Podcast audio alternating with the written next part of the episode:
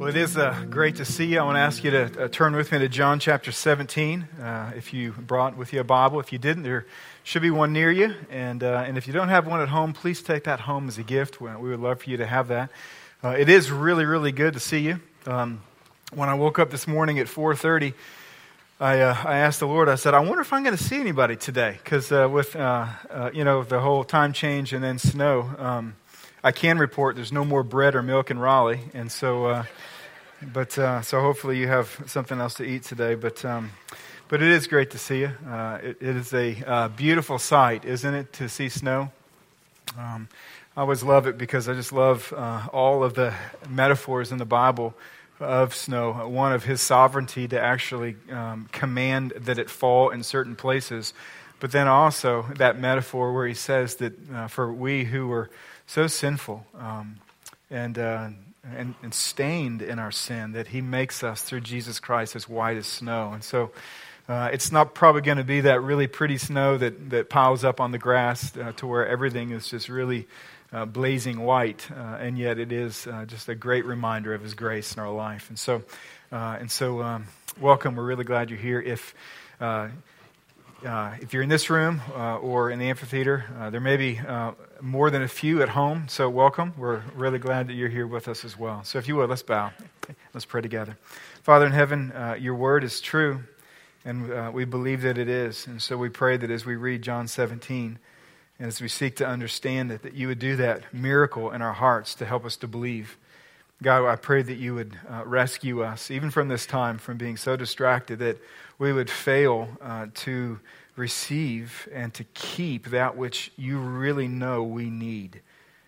And so, Lord, in a text that has so many different parts to it, and in a message that even has four different points, I pray that you would help us, Lord, to uh, center in on your glory in each one of them. God, would you help us just to adore you today uh, as we gather? We're so thankful for the family of faith here at Providence and to open up the Bible together as a gift. And so, would you help us to believe, help us to understand? And as we walk out these doors, would you give us courage to put this into practice? Uh, we're grateful, and we pray this in Jesus' name. Amen. Amen. Well, last week, uh, in fact, it was most noticeable in this service. About halfway through the sermon, I, um, I sort of paused and I said, Now I want to share with you one of my pastoral failures. And it was really interesting to see just the human response. Um, I don't know if you were sleeping or probably you were just taking just absolute amazing notes. And so everyone's head was down. And all of a sudden, in unison, uh, it was like a choir standing, right? Everybody looked up, you know?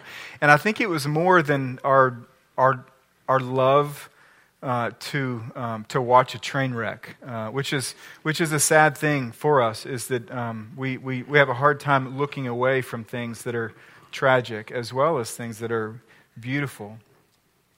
But it's interesting how, um, how over the years, um, that what people tell me of what they remember of the messages. You see, I spend um, more than a few hours each week um, thinking through the very best way to say, in particular, the doctrine. And I spend the, the least amount of time thinking about the most particular way to talk to you about my own weaknesses. And yet that kind of comes out. And it's amazing that weeks and months and years after a sermon, really the only thing anyone remembers are the stories that, uh, that are told that hang the truth so that we can recall that truth, or when the person appears being vulnerable because it's so rare.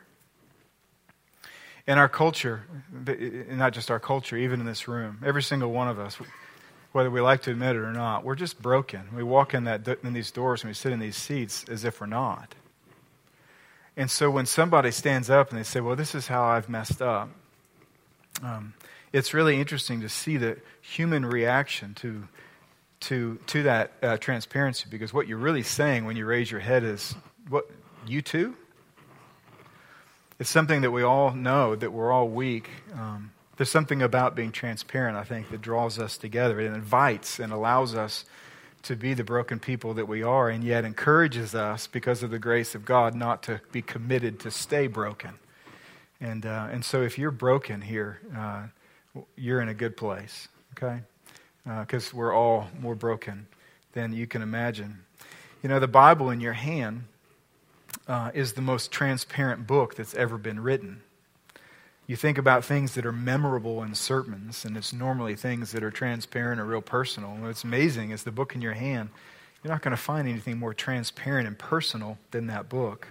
You think about it, every single page in that book, God is meeting people right where they're at.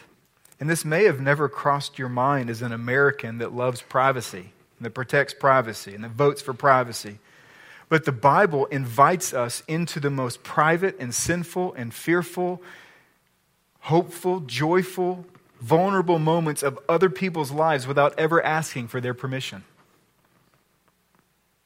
David never got asked if he really wanted his story to be put in the Bible. Neither did Rahab or Peter or John, and yet they're here, and they're here for us. And I think they're the, the main reason why it's so vulnerable and it's so transparent for us is one is is is the book it it really um, unveils who he is but it also invites us to be real. Because we just know that if god could do miracles in people like this and we look like people in this book then he can do those same miracles in our own life. And john chapter 17 is one of those really amazing passages where, um, where there's a moment in somebody's life where he's really vulnerable. And it just so happens to be your creator, the Son of God. It really is an amazing little chapter. I say little, there's 26 verses. And because we're really trying to get to John chapter 20 when Jesus rises from the dead on Easter, I need to preach all 26 verses today, okay? And so we're, we are uh, on a uh, committed pace, if you can say it that way, right? But Jesus is now just literally just a few hours from the cross. He's about to be falsely condemned. He's going to be accused. He's going to be beaten. He's going to be flogged. He's going to be put on a cross. And right before this all takes place, it says he raises up his eyes to heaven and he begins to pray to God. Now, there's nothing more vulnerable to who you really are, your fears and your passions and your compassions than what you pray about. And we get to see. This is an amazing thing because John chapter 17, these 26 verses, is the longest section in the entire Bible where one member of the Trinity is speaking to another member of the Trinity, and it's recorded. There's nothing like this in the whole book. John chapter 17. And what's amazing is no matter how vulnerable and real it is, John the author, who was standing right next to Jesus and who heard the entire prayer, he records it down so that you and I can read it. It's an amazing gift. So let's read it together. It says, When Jesus had spoken these words, he lifted up his eyes to heaven and said, Father, the hour is come. Glorify your Son, that the Son may glorify you. Since you have given him authority over all flesh to give eternal life to all whom you have given him. And this is eternal life, that they know you, the only true God, and Jesus Christ, whom you have sent. I glorified you on earth, having accomplished the work that you gave me to do. And now, Father, glorify me in your own presence with the glory that I had with you before the world existed. I have manifested your name to the people whom you gave me out of the world. Yours they were, and you gave them to me, and they have kept your word. Now they know that everything that you have given me is from you. For I have now given them the words that you gave me, and they have received them, and have come to know in truth that I came from you, and they have believed that you sent me. I am praying for them. I'm not praying for the world, but for those whom you have given me, for they are yours. All mine are yours, and yours are mine, and I am glorified in them. And I am no longer in the world, but they are in the world, and I am coming to you. Holy Father, keep them in your name, which you have given me, that they may be one, even as we are one. While I was with them, I kept them in your name which you have given me. I have guarded them, and not one of them has been lost except for the son of destruction, which is Judas, that the scripture might be fulfilled. But now I am coming to you, And these things I speak in the world, that they may have my joy fulfilled in themselves. I have given them your word, and the world has hated them because they are not of the world, just as I am not of the world. I do not ask that you take them out of the world, but that you keep them from the evil one. They are not of the world, just as I am not of the world. Sanctify them in the truth. Your word is truth. As you sent me into the world, so I have sent them into the world. And for their sake I consecrate myself, that they also may be sanctified in truth. I do not ask for these only, but also for those who will believe in me through their word, that they may all be one.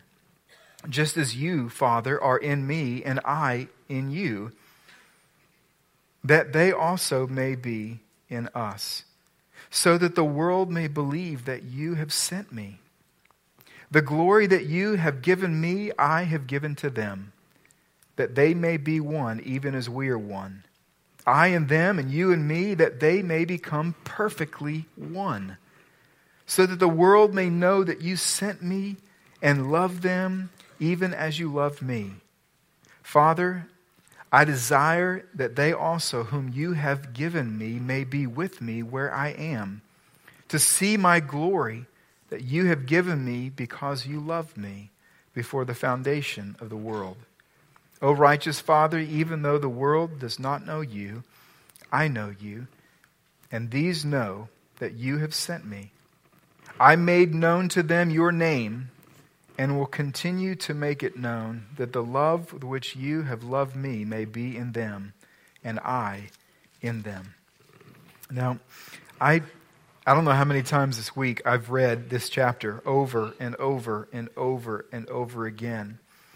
There's a whole lot that we can talk about in John chapter 17. And what I want to do is limit my words to what I see as four dominant prayer requests that Jesus makes. And because he's interceding for us today, I believe he's still making.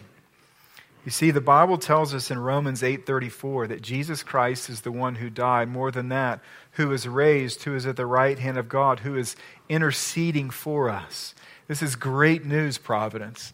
It doesn't matter where you're at in life, no matter how challenging your circumstances are, and you think nobody in the world knows how hard I'm, my life is right now. That's simply not true because Jesus sees, He knows, He cares, and He's praying for you. It's an amazing thing. And what this passage does in John chapter 17 is it gives us some clarity into what He's asking on our behalf. I think to understand that, you have to see verse 20, okay? From verses 1 through 5, it looks like he's praying for himself. Indeed, he is. He's saying, God, I'm asking this that you would glorify me, that I can glorify you. And then from verse 6 to 19, he's praying for the 11 men who were listening to him pray. He's saying, These guys whom you know, who you gave to me, and they now believe in me, they believe that I came from you. And then he has some very specific things that he's praying for them. And then you get down to verse 20, and what it says there is this He says, Now, these guys are going to be faithful. They're going to go and take this gospel out into the world, and there's going to be a, a bunch of other people that believe. So he's praying for us in verse 20. That throughout the generations, as people continue to share the gospel, one after the next, after the next, after the next, that these people will also. And so he says in verse 20, he says, I do not ask for these only, but also for those who will believe in me through their word. In other words, I believe that the things that Jesus prayed specifically and first for those 11 remaining disciples also apply to things that he's now praying for us for every generation of believers since. In other words, Jesus may be praying about many, many more things than these four but he's not praying for less. Okay? For you and for me. And the first thing is this is that Jesus is praying that God be glorified. He understands, and I understand when he says when it says God here, it means that, that he and his Father, right, the Trinity and his Spirit, that the, that the Trinity would be glorified. The last thing he said in chapter 16, he says, I've overcome the world. And then all of a sudden, Jesus does something that we don't do very often.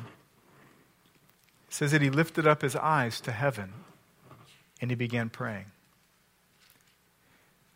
Now, just a minute ago, I asked you to pray. And instead of lifting up your eyes to heaven, you dropped your eyes to your feet. Now, why is that? I have no idea. It's just interesting to me, right? This probably you were taught that way. That's just what we do. We also know that there's various parables and stories in the New Testament to where the one that was justified before God was one that was so remorseful for their sin, they were contrite. And so this so this picture of bowing our head is almost like bowing our heart. It's bowing our knees. We're saying, You're God, I'm not, I'm lower than you. But it's interesting for Jesus, this is his father. Now, if you have a father, and if you ever played sports and you did something good, or if you did something in band or dance or whatever it is you did, and, and you did it as well as you possibly could, it's interesting that our natural response, is it not, to look up where, where's mom and dad? Are they seeing me succeed? My boys did this every time. They score a goal, whatever. Often they'd look up. Is dad watching? Right? They don't put their head down, they look up. Where's dad?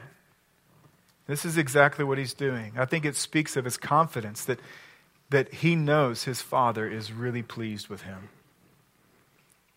This is the same posture we see in John chapter 11 when he gets to the tomb of Lazarus. It says he raised up his head, his eyes to heaven. It's the same thing we see in Psalm 123, verse 1. It says, I lift up my eyes to you, to whom, uh, uh, whose throne is in heaven. He's, this, this, this constant refrain of God, you're there.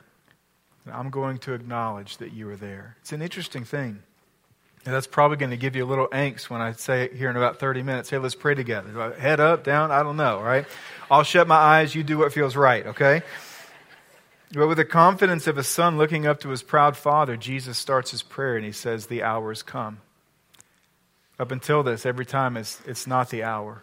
The hour's not come, but now the hour's come. In other words, what he's saying is, Father, that predetermined hour that you and I promised long ago. It's now. It's time for me to go to the cross. And then he, his first petition is this He says, Since that's the case, Father, would you glorify the Son that I can glorify you? It's a fascinating exchange. Father, lift me up so that I can lift you up. The word glorify can also be translated magnify. When we take things that are far away or really small and we magnify them, it allows us to see what's small or what's, or what's distant, right? And I believe this is exactly what's happening here. You think about small things in the world, okay? This is something that's small. There's a little shot I want to show you, okay? What do you think this is? It's sand, okay? You go to the beach, and you get wet, you got sand on you, you just flick it off. You kick the sand, you step on the sand. You don't, you don't care about the sand because the sand's the sand. And yet, look how amazing it is. It's intricate, it's beautiful, it's designed, it's creative. Every single piece is, has, has, has uniqueness. And yet, we don't see it as such, and so we treat it as inconsequential. And there's a bunch of it, it's just there. And so when Jesus is saying, Father, would you, would you lift me up? What he's saying, God, would you lift me up so that people who think that you're small or think that you're inconsequential, that they'll see you and they'll see your glory and they'll see your power and they'll see everything about who you are and who I am, and they'll then honor you and they will honor me. And it's interesting that God has placed so many signs on the earth in order to point our attention like lit up arrows to say, look there, look there, look there. Just this week, had my eyes checked, and it was actually it was yesterday and or Friday, and, and it was interesting that my doctor, he said, um, "Yeah, I'm going to put this drop in. It's going to be really bright. I'm going to look at the back of your eyeball." I love to go to the doctor. Well, no, I don't like to go to the doctor when I'm there. I like to ask questions about the body because it's so amazing what God created. And I said, You mean you can look at the back of my eyeball? He goes, You know what's interesting? This just came out of him. I didn't ask him about this. He goes, You know what's interesting? He goes, There was a time that I didn't believe in God. And then I went to school and I learned about the eyeball. And I said, There's no way that there's no God. An eyeball, if you really pay attention to it, if you go home and you study the eyeball, what it can do, it is, it is, it's the most remarkable, uninventable camera in the world. It demands a designer. There's signposts everywhere. But I want you to notice what Jesus says is the central, it's the pinnacle focus point of his glory on the earth for him to be glorified. He says, Since you have given me authority to give eternal life to all whom you have given. In other words, there's a lot of things in the world that point to his glory and his grace. But the most concentrated display of his glory is the death and resurrection of Jesus Christ that brings eternal life to those who would believe. Think about that for a second. All the beautiful, amazing things. And Jesus says, a few hours before he's about to die, if you want to see God magnified in your life, look at what I'm going to do and provide for people through my death and resurrection. It's a remarkable thing. You may be here and you may not care about his death and resurrection. You may be here and say, I, am just le- learning. Uh, someone dragged me here. And we just want you to know that your sins can be forgiven, that you can actually know God, your Creator. He goes on, I want you to see what it says in verse 5. Verse 5 and then verse um, uh, 24, they're like bookends. In verse 5, he says, And now, Father, glorify me in your presence with the glory that I had with you before the world existed. And then look what it says in verse 24. He says, Father, I desire that they also, whom you have given me, may be with me where I am to see my glory that you have given me before you loved me, before the foundation of the world. So, what he's saying is this I'm about to go and do something, and at that moment, I'm asking that you would literally restore the glory that was mine before I came to earth. And then eventually, one day, I'm asking that everyone who comes to faith in me will be able to not only see, but be able to enjoy my glory that existed before I created anything. That they would love me as you, Father, love me. It's a remarkable thing because this same John he gets persecuted for his faith. He gets thrown out onto an island. And when he's on an island, he has a vision, a revelation, and he wrote it down.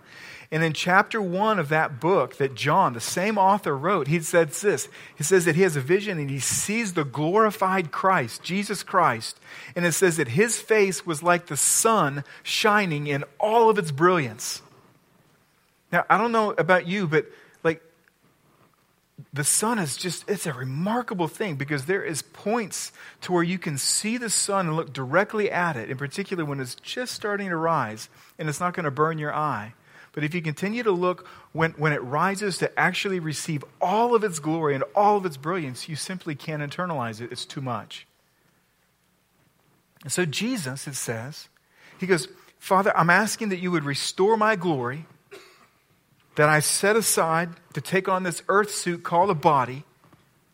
And I'm asking that everyone who trusts me will be able to enjoy that glory. The glory that looks like the sun in its full strength. Now, who can look upon the sun in its full strength and, and enjoy it? And the answer is the Father. Matthew 17, you remember? Jesus walks up a mountain. He's transfigured, and it says that his face shone like the sun. And when everyone else is paralyzed with fear and not knowing what to do, there's a voice from heaven, and it's God the Father. And he says, This is my son. And he says, What? With him I am what? Well pleased. In other words, I don't look upon him and my eyes are blistered. I look upon him and my eyes are pleased. And what he's saying here is this one day your eyes will too that for those of us who trust Jesus, He's going to give us the capacity to look upon the glory of the Son of God, and instead of being blistered, we will be enthralled forever. Forever. So if Jesus is praying that God be glorified, primarily through redemption, then the application is this is let's glorify Jesus by making much of redemption. right? If he's praying for it, and if the peak of his glory is the cross, then let's give ourselves to remembering the cross and singing about the cross and sharing the cross. Let me ask you this little question that I've asked myself several times this week. Could my previous week or could your previous week, the last six days since we've gathered, in any way represent an answer to Jesus' prayer? Are we living our life in such a way that we're so enthralled with the glory of the cross that over the last six days, that for somebody who thinks that God is small and inconsequential like a grain of sand, that because of the way we're living and singing and rejoicing and hoping and loving, that they go, He must be consequential, and now I can see Him to where He's glorified. Is that happening in our life? I pray that it is.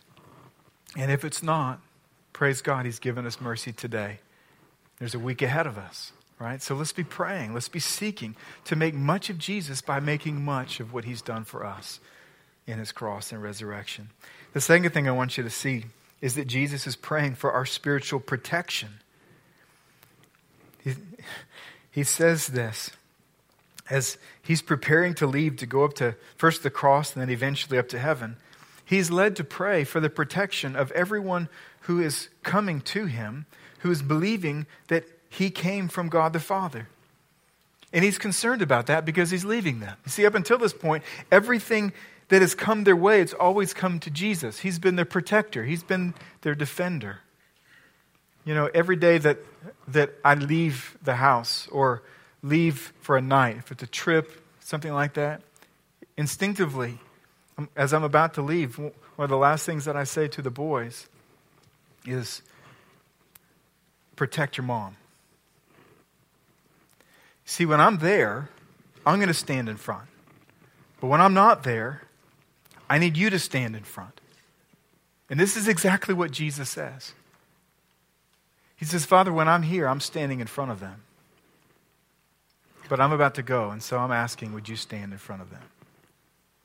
Would you protect them? Would you keep them in your name? Would you keep them close to you? Would you guard and watch over them? And this is exactly what was promised, isn't it? Jesus himself in John chapter 10 he says, My sheep follow me, and I give them eternal life, and they will never perish. No one will snatch them out of my hand. And my Father, who has given them to me, is greater than all, and no one is able to snatch them out of the Father's hand. For I and the Father are one. This is amazing news if you really think about it. Jesus says, Not only am I holding on to you, but because I'm praying for you, my Father is holding on to you to guard you and to protect you in your faith. So if Jesus is praying this, then let's hold fast to his provisions and rest in his security. You notice there's really two things, right? First of all, if God the Father is holding you tight, then say thank you to him every day and rest in his security. I mean, aren't you glad that it's not up to you? I mean, I am. I'm so, I mean, I'm so grateful that he loves us enough to praise for his Father to keep us, to protect us in this way.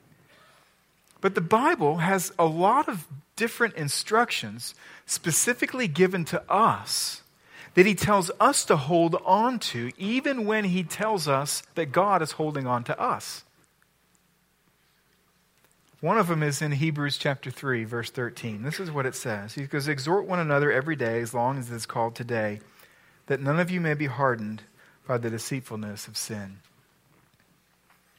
Now, you can also translate the word exhort, encourage. Encourage one another every day. Have you ever thought about how we use that word? We get done with a lunch. I mean, that was really encouraging. And usually, what we mean by that is, I, I feel good. That was positive. Right? If you think about what the word actually says, though, it, it means to infuse courage. In other words, when we get together, I go in and I don't feel a lot of courage for the things that God's calling me to do. I don't feel a lot of courage to like to do the hard work of repentance or confession or obedience or reconciliation. There's things that I don't, I don't, I don't feel like I can do it, right? But what he's saying here is this, is that one of the things that we've been called to hold on to while God the Father is holding on to us is each other. And he says, encourage one another. In other words, gather together. This is why we do small groups at Providence. This is why we have things called life groups. Some, almost all of them meet on Sunday mornings. There's a lot of groups that meet in people's homes throughout the week. What's the goal of those things? Well, I suppose there's many, but really there's one at the very top, and it's this is that when people go into those groups, and at any particular time, they may be really struggling with courage to do what they know they need to do.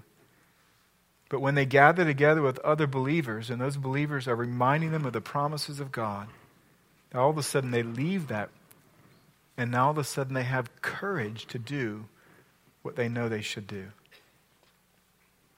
And so, I just want to encourage you. Some of you are living separated from God's provision.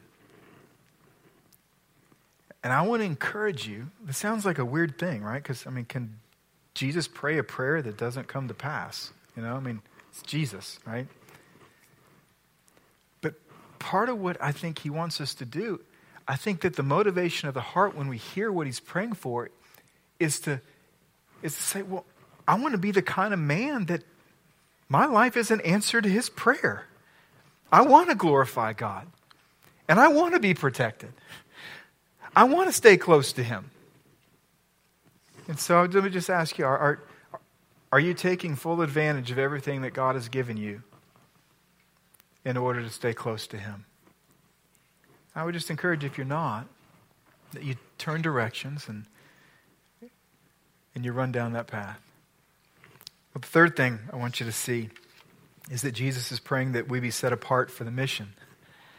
You see this in verse 15 to 19. I think it's fascinating. He says, I do not ask you to take them out of the world, but that you keep them from the evil one. So, God, I'm asking you to protect them from Satan. You see, Jesus knew that Satan would not sulk in defeat when Jesus rose from the dead. He knew that he would come after his followers by putting temptations in front of them in order to defile our hearts and to sabotage our witness. And so Jesus prayed in response I'm not asking you to take them out of the world, I'm asking you to sanctify them in the truth. Sanctify, it means to make holy. Sometimes we think of holy and we think, oh, that sounds like a bunch of rules. Holy simply means different, set apart. If you have like one suit, right, and you wear it at special occasions, you could say your suit is holy. It's set apart for special occasions. And what he's saying here is this God, would you set them apart for the mission that I have? You say, is it really for the mission? It is, because if you keep reading, he, he tells us the reason that he tells us to be set apart. He says, As I sent, uh, I'm sorry, as you sent me into the world, so I have sent them into the world. In other words, it's for the sake of the mission of telling people about Jesus so that the world doesn't see him as inconsequential, is the reason that Jesus wants us to be made holy. In other words, Jesus wants our lives to be as authentic as the gospel. 2 Corinthians 5:20 says we are ambassadors for Christ, God making his appeal through us. If you think if it was possible to have an accurate picture, an actual picture of the cross and resurrection, you stuck it in a frame and then you put glass over the top of it, right? And people can look through the, that glass and they go, wow, what an amazing, consequential, action in life, what glory, what power, what strength. And the Bible says that you and I are the glass that people have to look through in order to see the picture. If you take that glass and you draw on it and you smash it and all of a sudden it gets cracked and all of a sudden all those little cracks they're, they're, they're like forming all these lines right you can still see the glory of the picture and yet they have to look through a distraction and what he's saying is simply this Father, as, as they go into the world to proclaim the gospel, would you sanctify them in the truth so that people don't have to look through so much mess in order to see the picture of my glory? He's not calling for us to be perfect, he's calling for us to be forgiven. God, would you help them to grow? You see, without authentic holiness in our life, our lives, even at church, become like a masquerade ball. Where we walk in, hey, how are you doing? I'm doing well. I'm really lying to you right now, but I'm really doing well. It feels fake because it is fake.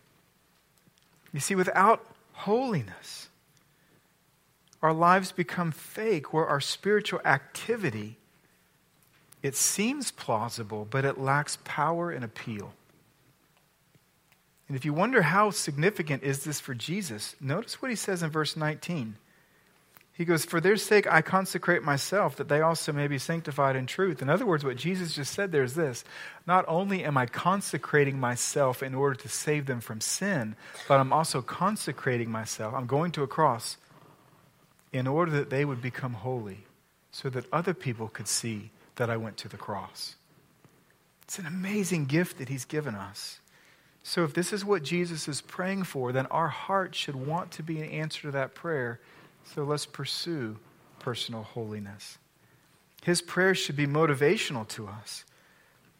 And sometimes we look at what it means to be holy, and our mind naturally drifts back to a time in life where we just assume, well, there's a long list of stuff I'm supposed to do to be holy. And what I want you to see here, and this is really, really simple. You're going to leave here and you think, gosh, it can't be that simple, but providence it is. There's only one thing you have to do to become holy. And there's only one thing that if you don't do it, no matter what it is you do, you can't become holy. You say, well, what's that one thing? You have to admire Jesus. No, it can't be that simple. Look what Paul says. 2 Corinthians 3:18. We all with unveiled face beholding the glory of the Lord. That means seeing. We're seeing the glory of Jesus. What happens if we do? We're being transformed into the same image from one degree of glory to another. That's what holiness is. It's becoming like Jesus. Godliness is becoming like God and his character. And every one of us, we become like what we admire. You want to be a great shooter? You're a little kid, you see Steph Curry, and he's like, look at the drills that he does. And it's natural. Our response is to want to emulate what he does. It's the same thing with Jesus. If you want to become holy in your life, you have to see the Holy One. And the only way to do that is to open up the Bible, which is why he says, sanctify them in the truth. We have to see Jesus in the pages of Scripture. And when we do, all of a sudden, the natural instinct when you see his glory, that wait a minute, I don't look like that. And so what that does is it just leads us to repent. Where we want to repent. And all of a sudden we find something that he really wants us to do, and we're like, whoa, man, I would love to do that. All of a sudden, holiness is, is not a white knuckle project where we just strain all our heart Holiness is really about loving what we see and wanting to become like it. The last thing is this is Jesus is praying for our unity. In a few verses there from 20 to 23, he says that they may all be one, just as you, Father, are in me and I'm in you, that they may all be one, so that the world may believe that you've sent me. And then he says in verse 22 that they may even be one. In verse 23, I and them and you and me, that they may become perfectly one. It's interesting how much God loves unity. And then he says, why? He says that the church's unity is the launch pad for its evangelism. This is how he says it. He says, so that the world may know that you sent me and love them even as you love me. See, Providence, Unity shows that Christ is the Savior who not only transforms diverse people, but harmonizes diverse people.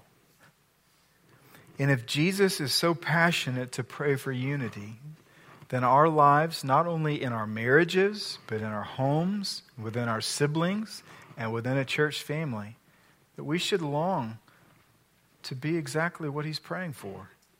So let's pursue unity in the body.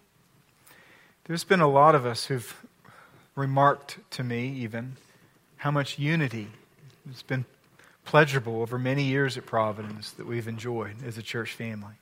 It really is pretty amazing if you think about all the years of Providence and how unified the body has been for most, if not all, of it. It's a remarkable thing, but what I want to encourage you is this never lean on unity. You never lean on unity. You enjoy it, but you don't lean on it. And this is why. See, if you have $500 in the bank and you go to a store and there's something that's $200, you can lean on that $500 by writing a check because you know that it's there. Why you can't do that with unity is because we never really know what's left in the bank after our sin and unpredictability have made their hidden withdrawals. How unified is Providence today? really unified? How do you quantify that? So if you constantly lean on it, then what happens is you presume upon it. You see, just like a garden, unity, it doesn't survive on the memory of one great big rainstorm. It survives and grows on daily rations of water. And so instead of leaning on unity as a body, let's lean on what creates unity in the body. This is the last slide that I want to show you. This is from Ephesians. This is what it says I urge you to walk in a manner worthy of the calling to which you've been called. I'll just pause. And then he says, I want, to, I want you to do four things, and each of these things are called participles. I don't know, for a lot of you, you got a bunch of college students over here, but probably not a lot of majors in English. You're like, participle? Still don't know what a participle is, okay? Easiest way to think of a participle is it helps you get the verb done, okay? And he gives four of them with all humility, gentleness, patience, and bearing with, them, with each other. And then here's the verb be eager to maintain the unity of the Spirit and the bond of peace. That's what he's after. And then to reinforce it, this is what he says For look, there's one body and one spirit, just as you were called, the one hope that belongs to your call. One Lord, one faith, one baptism, one God and Father of all, who is over all and through all and in all. Now, why does he talk about all these things that are one? One body, one spirit, one, one, one, one, one. What he's saying is this if you want to glorify God who's one, you can't be two. You cannot be divided and expect to glorify him. You cannot be two and expect to show him as consequential to life and relationships.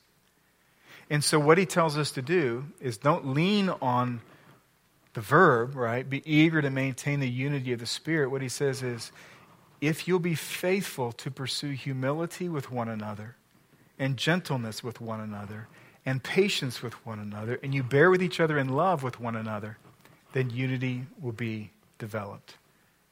They're like seeds you put in the ground and it harvests unity.